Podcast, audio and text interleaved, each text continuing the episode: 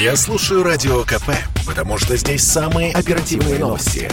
И тебе рекомендую. Шоу-бизнес с Александром Анатольевичем на Радио КП.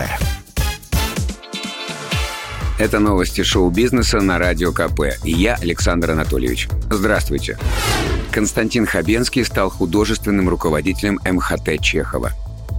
Один из самых народных отечественных актеров возглавил прославленный столичный театр. Режиссер Сергей Женовач уходит с поста худрука МХТ по собственному желанию.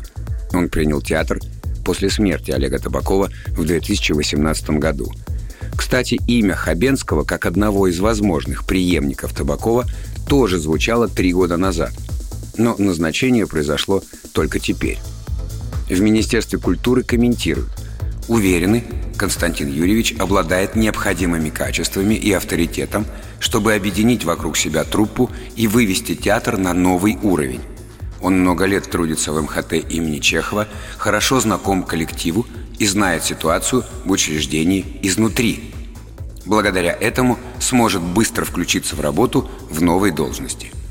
Сам Хабенский заявил, «Сегодня мне предложили возглавить наш театр. Я люблю художественный театр, дорожу им и поэтому согласился. Я надеюсь, что нас всех впереди ждет большая, интересная работа. Хочу пожелать нам обрести свое дыхание и своего зрителя». Группа «Алиса» заявила о прекращении концертной деятельности. Лидер коллектива Константин Кинчев признался, что его достали ковидные ограничения. Все началось с того, что анонсированные выступления рокеров 28 октября в Новосибирске и 30 октября в Екатеринбурге были отменены. Кинчев в ответ на это отреагировал привычно бойко.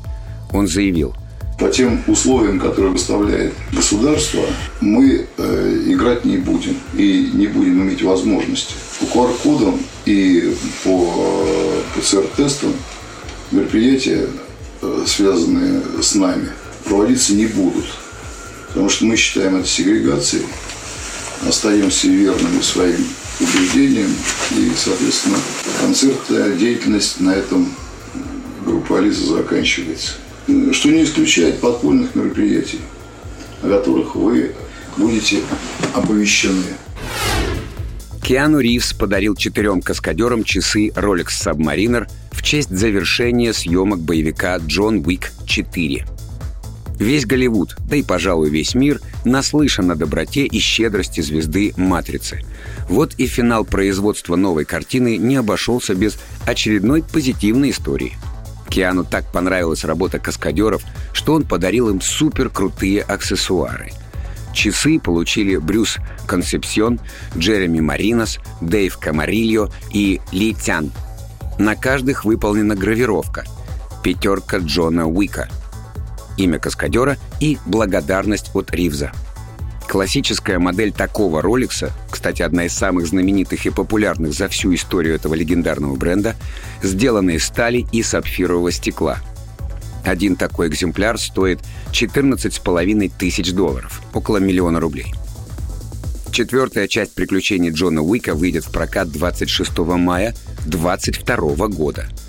Напомним, третий фильм серии стартовал в прокате два года назад – и собрал в мире 326 миллионов долларов. При этом бюджет был всего 55 миллионов зеленых. Это был выпуск новостей из мира шоу-бизнеса на Радио КП. Меня зовут Александр Анатольевич. До встречи завтра. Пока. Шоу-бизнес с Александром Анатольевичем на Радио КП.